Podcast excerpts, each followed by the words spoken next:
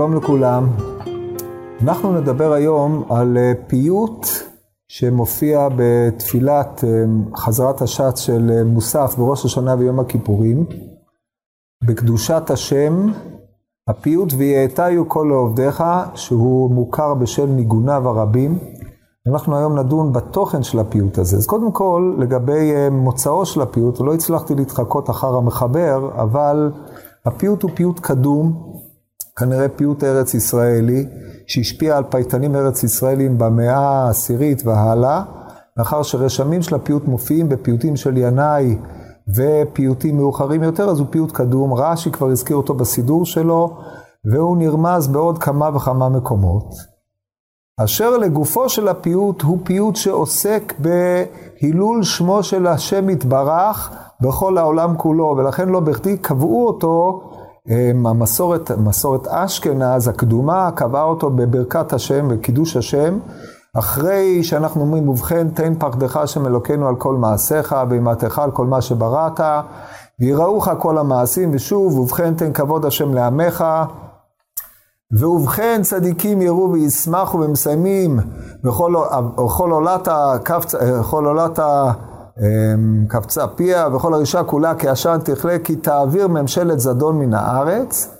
אז שילבו את הפיוט הזה, ואנחנו נתבונן בו בית בית כדי להבין את עניינו. בהשקפה ראשונה, כשמסתכלים על הפיוט, התהליך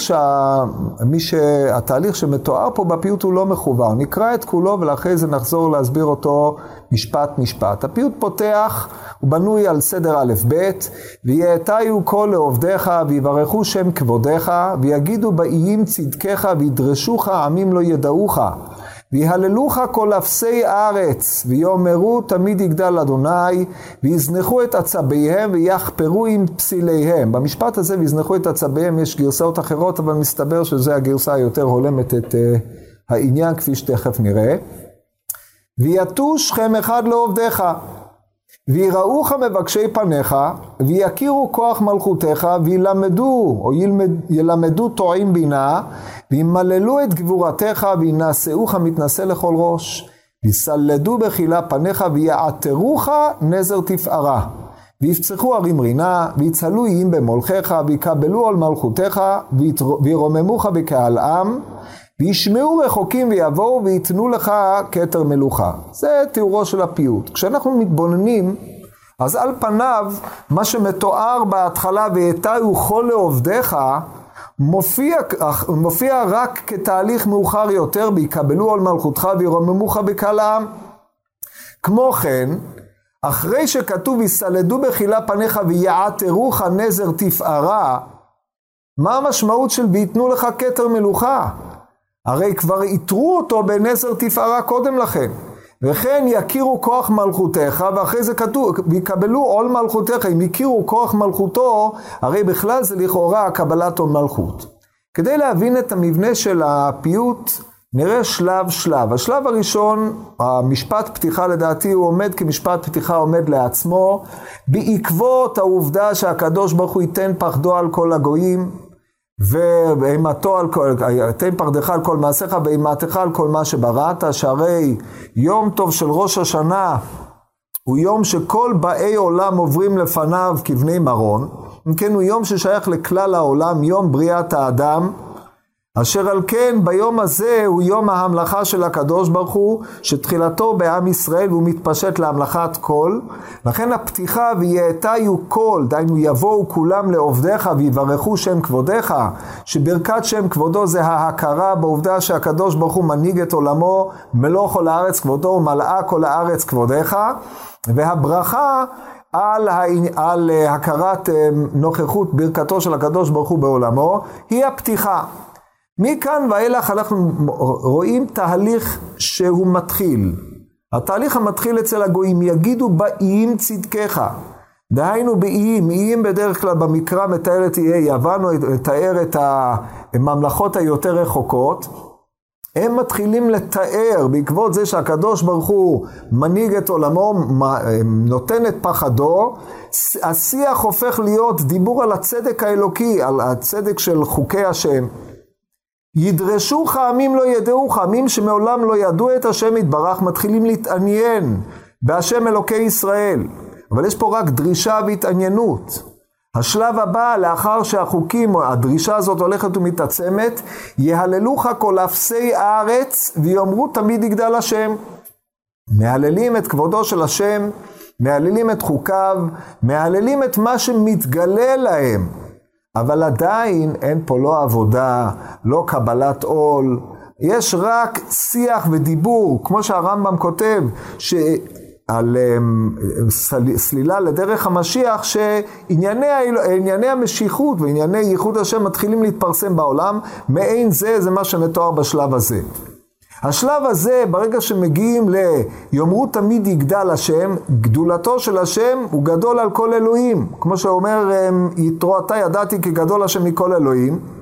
אשר על כן הדבר הזה מוביל לשלב הבא, שאמונותיהם של אותם עמים, של אותם אפסי ארץ, של אותם איים רחוקים, שהם דבקו בעצביהם והם דבקו בפסיליהם, נזנחים. וזה הפסקה הבאה, ויזנחו את עצביהם ויחפרו עם פסיליהם. דהיינו יתביישו בפולחן שהם עבדו עד עכשיו, יזנחו את עצביהם, את כל דרכי העבודה שבהם שמביאים רק עצב וצער וכעס, ותהיה הפיכה אצלם, יטו שכם אחד לעובדיך. יטו שכם אחד לעובדיך מבוסס על הפסוק בספר צפניה, אז יהפוך כל העמים שפה ברורה, לקרוא בשם השם ולעובדו שם אחד. אף על פי כן, שכם אחד. אף על פי כן, הטיית השכם, שכם אחד לעובדיך, איננה תחילת עבודה, אלא המוכנות לבוא לעבודה. עד כאן הפסקה, הכתובים הללו, או החלקים הללו בפיוט הזה, מתארים את התהפוכות שעוברים הגויים, דהיינו הם עוברים תהליך של הכנה לקרבה אל השם יתברך. כעת הפייטן עובר לתאר את מה שמתחולל בעם ישראל במקביל. פה יש לנו בבית הבא שתי נוסחאות שנתערבבו במחזורים. הנוסח האחד, ויראוך מבקשי פניך, והנוסח השני, יראוך עם שמש. בין כך ובין כך די ברור שמדובר על עם ישראל, יראוך עם שמש ולפני הריח דור דורים. הגמרא במסכת ברכות בתת ב' דורשת את זה על מקבלים, אלה שמקבלים עליהם עול מלכות שמיים עם זריחה, עם הנץ. וכמובן יראוך מבקשי פניך, מטבע לשון מבקשי פניך, זה דור דורשה מבקשי פניך יעקב סלע, מוסב על עם ישראל. אז אם כן, הבית הזה מדבר על התהליך שעובר עם ישראל. מתחילים בהתחלה ביראוך מבקשי פניך. מבקשי פניך זה מי שמשתוקקים להתקרב אל השם יתברך. בלשון הרמב"ם, במשל הארמון המפורסם בג' נ"א במורה, זה אלה שמסתובבים סביב ומחפשים את הפתח פנימה ולא יודעים את הדרך. גם עליהם מתעוררת היראה, ומתוך ההתבוננות הם מכירים את כוח מלכותך. למרות כל הצרות שעברו על עם ישראל וכל העניינים הללו, הם מכירים את כוח מלכותו של הקדוש ברוך הוא עליהם. מתוך ההכרה הזאת ניתנת בהם דעה, והדעה הזאת מביאה אותם ללמד את הטועים. הטועים הם עם ישראל הטועים, חלקם של עם ישראל הטועים מדרך השכל, הם מלמדים את הטועים בינה. מתוך שמלמדים את הטועים בינה, הם ממללים את גבורותיו של הקדוש ברוך הוא. מילול גבורותיו של הקדוש ברוך הוא מביא לידי כך שינסאוך מתנשא לכל ראש. אתה שאתה מתנשא לכל ראש, הם עצמם מנסאים אותך בדבריהם. מצב כזה מביא לידי קרבה עצומה בין ישראל לאביהם שבשמיים, אלא שכל קרבה כזאת כרוכה באימה ויראה, שמי שבא לפני המלך בבחינת זחלתי ויראה, זה יסלדו בחילה, פסוק בספר איוב, ויסלדו זה לשון יד סולדת, כמו שפרשו המפרשים, דיינו ירעדו, כאשר הם באים בחילה, דיינו באימה, פניך, מפני שהם כבר קרובים אל השם יתברך, מתוך אותו אימה, יעתרוך נזר תפארה, יעתרוך נזר תפארה, נזר הוא הכתר, תפארה זה על הפאר שהקדוש ברוך הוא מתפאר, אכן אתה אל מתפאר, אל מסתתר אמנם, אבל הקדוש ברוך הוא מתפאר על ידי זה שעם ישראל נותנים לו תפארתו, זה ההמלכה של עם ישראל. ההמלכה הזאת של עם ישראל מחוללת תהליך עולמי. התהליך העולמי מבטא את זה הפייטן בשני הגדים הבאים, ויפצחו הרים רינה.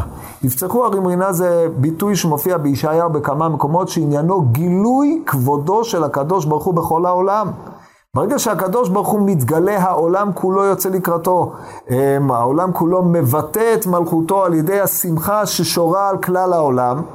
ויצהלו איים במולכך. מולכך זה מאחר שעם ישראל יתרוך נזר תפארה, אתה מלך על כל העולם, וכל האיים, זה המקומות הרחוקים, צוהלים בזה שאתה מלך. ועל ידי כך יקבלו עול מלכותך וירוממו בקהלם. זה חוזר על האיים הרחוקים, שלא זו בלבד שהם מתים שכם לעובדך, כעת הם מקבלים את מלכותך עליהם. קבלת המלכות בא לידי ביטוי שמרוממים אותך בקהלם, כמו שכתוב בתהילים בקובזיים, ירוממוך בקהלם ובשב זקנים. אמנם שם זה נאמר על עם ישראל, אבל זה נאמר על גילוי נפלאותיו של הקדוש ברוך הוא בעולמו. וזה בעקבות נזר התפארה שיתרו עם ישראל. אז אנחנו מגיעים למצב שהאיים שהגידו צדקך מתחילה, העמים אשר לא ידעוך, שזנחו את פסיליהם ובאו לעובדך שכם אחד, הם כעת מרוממים אותך, ונשארה תמיד קבוצה אחת. וזה כלל גדול, למרות שהעולם כולו נמשך אל השם יתברך, למרות שהעולם כולו מכיר בתפארתו של השם, מכיר במלכותו, מקבל את עול מלכותו עליהם, הטבע האנושי הוא כזה שתמיד יהיו רחוקים, תמיד יהיו כאלה שהם כופרים, לא מכירים, לא מוכנים להזדהות עם זה, מה שאנחנו מכירים היום כאתאיסטים, שעל אף כל התנועות העולמיות תמיד הם עומדים מן הצד. הם, מה שקורא הפייטן פה, רחוקים. הוא מסיים הפייטן ואומר, ישמעו רחוקים ויבואו. והדבר הזה לכאורה מתחייב, שהרי עד עכשיו דיברנו על האיים, על העמים אשר לא ידעוך, על אפסי הארץ. אז מי נשאר בכלל כל המין האנושי אשר נשמה באפו, שהוא לא מאלה שקיבלו את עול מלכותך? לכן הפייטן מרמז לנו, תמיד יש את אותם הרחוקים שמעמידים את עצמם מרחוק ולא מוכנים להכיר בכל גבורתו של הקדוש ברוך הוא בכל ניסיו. השלב האחרון, ישמעו אותם רחוקים ויבואו. הרחוקים הללו מעומת עם הקרובים בפסוק בספר ישעיהו, מבחינת מה שכתוב בפסוק, שלום שלום לרחוק ולקרוב, אמר השם ורפאתיו, למי שהיה רחוק ונתקרב. אותם רחוקים באים, לאן הם באים? הם באים לבית המקדש, מקום מלוכתו של הקדוש ברוך הוא, בנקודת השיא, ייתנו לך כתר מלוכה, שמלוכתו של הקדוש ברוך הוא, כתרו, היותו המנהיג שמלכותו בכל משלה, בא לידי ביטוי דווקא מאותם רחוקים, שכל העולם כולו וגם אלה ששללו את הנהגתו של הקדוש ברוך הוא שלילה מוחלטת, הם שמכירים בגדולתו של השם יתברך, ועל ידי כך כל אשר נשמה באפו יאמר השם אלוהי ישראל דייקה, אלוהי ישראל מלך מלכותו בכל משלה. אם כן, הפיוט הזה מסמן, מתאר בפנינו את התהליך שהעולם עובר, העולם המתעורר, עם ישראל השב, ובעקבות תשובת עם ישראל כולו והמלכתו בנזר תפארה, זה מעורר את כלל העולם לקבל עול מלכות, ובסוף כולם נותנים לקדוש ברוך הוא כתר מלוכה, שזה השלב של מלאה הארץ דעה את השם כמים לים מכסים. השם יזכנו שנזכה לראות את הדברים האלו במהרה בימינו, אמן.